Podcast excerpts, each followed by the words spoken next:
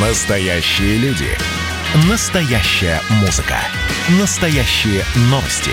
Радио «Комсомольская правда». Радио про настоящее. 97,2 FM. эм. Как дела, Россия? Ватсап-страна! Верховный суд внес в Государственную Думу проект, согласно которому уголовное дело о клевете или побоях нельзя будет прекратить в связи с примирением сторон. Если уголовное дело возбуждено, и обе стороны готовы пойти на мировую, все равно уголовное дело дойдет до суда. Если люди знакомы, э, значит, э, даже, даже это не послужит причиной для того, чтобы закрыть или прекратить уголовное дело. Вот насколько это правильно, или это все-таки уже, ну, в школе, значит, человек подает в суд на клевету, за клевету, идти нужно до конца. Если человек э, возбуждает уголовное дело, обращается в полицию, возбуждается уголовное дело о побоях, то даже несмотря на то, что этот другой человек, тот самый, который нанес этой побой, приполз на коленях, предложил 84 тысячи долларов, нет, это не прекратит уголовное дело. Правильно ли это? Ну, спросим у юриста, доктора юридических наук Александр Трещев с нами на прямой связи. Александр Станиславович, здравствуйте. Добрый день. Что скажете? Как вам такова, такая перспектива, что именно по этим двум моментам никаких примирений не будет?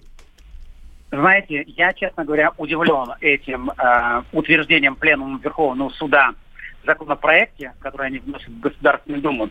Они считают следующее. Поскольку, вот, например, семейное бытовое насилие, там, муж убил жену, она пришла, э, написала заявление, это дело частного обвинения, и в любой момент, э, вплоть до того момента, когда суд удалится в совещательную комнату для вынесения приговора, можно загладить причинный вред и заключить мировое соглашение. И часто жены под нажимом мужей забирали обратно свои заявления, и это продолжается и продолжается. О чем говорит на самом деле Верховный суд? Он говорит о том, даже не просто Верховный суд, а пленум, то есть сливки Верховного суда. Они говорят, что э, побои и умышленное причинение легкого вреда здоровью является типичным и наиболее распространенным проявлением семейно-бытового насилия. Кстати говоря, мы занимаем одно из первых мест Беляеву вместе с Индией, где бытовое насилие – ну, просто перевалило за рубеж 50% от общего количества. То есть в каждой второй семье есть домашнее насилие. И я думаю, что латентная часть еще можно приплюсовать к этому 70, а то, а, 20, а то и 30 процентов. Поэтому они считают, что при таком, э, при таком порядке, что происходит постоянно, да, государство должно усилить свою роль и участие, чтобы люди сами не могли под давлением э, заключать эти мировые соглашения, потому что есть дети, угу. есть другие обстоятельства, есть совместное ведение хозяйства. И государство считает, если оно усилит свою роль в этом и даже не отправив злодея за решетку, а осудив его, это будет серьезным сдерживающим фактором для того, чтобы в последующем это насилие не повторялось. Я считаю, в этом есть доля справедливости. Главное, чтобы не было перекосов, потому что иначе ни одна страна в мире не заинтересована, чтобы осуждать своих граждан, потому что это не красит страну, когда у нее половина населения имеет судимости. Да, но при этом давайте вспоминать, как э, ну, были такие случаи, значит, человек ну, пришел нетрезвый, а, поднял руку на жену, вот, она, чтобы его припугнуть, вызывает полицию, полиция составляет протокол, но, если я так понимаю, это все-таки административное нарушение, а уголовное это нечто более серьезное, правильно? Уголовное, уголовное наказание наступает тогда, когда есть конкретный вред э, здоровью, то есть mm. средней тяжести или легкой тяжести, или это были побои. Тут все зависит от конкретной ситуации. Мы знаем, что в последнее время э, позиции законодателей меняются. То они, то они декриминализировали этот состав, домашнее насилие настолько увеличилось в российских семьях, э, да, что э, потом э, ввели обратно уголовную ответственность. Вот сейчас пытаются расширить свое участие. Я считаю, что как в стране, в которой нет культуры, когда у нас э, муж, жена, дети, это как бы предметы, когда муж считает свою жену собственностью, детей они обои могут считать собственностью и считать, что они их могут наказывать. Нет, это не так я считаю, настало время внести поправки в это, для того, чтобы было взаимное уважение и для того, чтобы поднимать руку на, неважно, на детей, на вторую половину, это все-таки было недопустимым явлением. И как показывает наша история, вот пока мужика в полбу не ударишь уголовным наказанием, он считает, что это хихихаха, так было всегда, мой отец, мой дед это делал, и я могу. Нет, это невозможно. Хорошо, Александр Станиславович, тогда еще один вопрос по клевете. Ведь очень часто иногда слышится, особенно в переписках, на каких-нибудь сайтах, да я на вас подам в суд за клевету. Вот, а, или вы клевещете. Суды не будут у нас завалены делами о клевете, раз уж их э, тоже прекратить по примирению сторон нельзя будет. Ну, извини, погорячился. Вот, в следующий раз следите за словами. Да, простите меня, пожалуйста. Все, разошлись. А теперь так не будет. Вот суды у нас не будут делами о клевете завалены?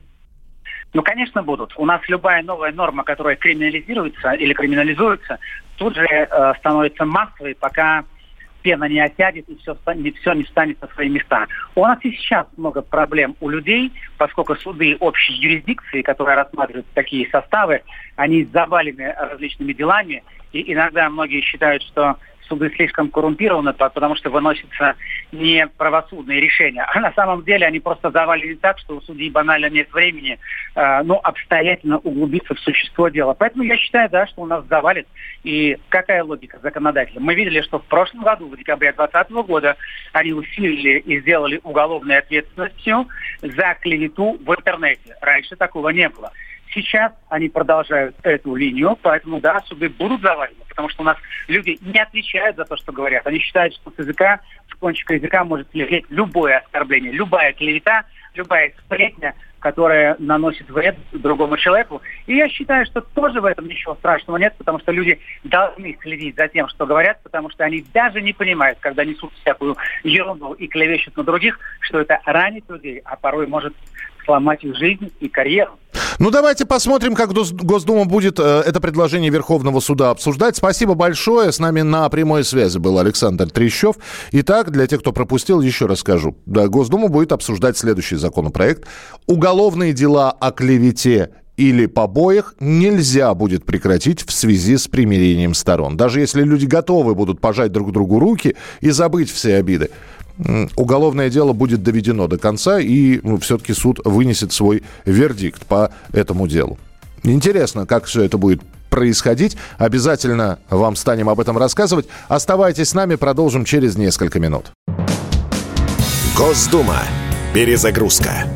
Ведущий Роман Карманов вместе со слушателями ищут кандидатов, которые достойны попасть в парламент. Аудитория радио «Комсомольская правда» Полноценные участники программы.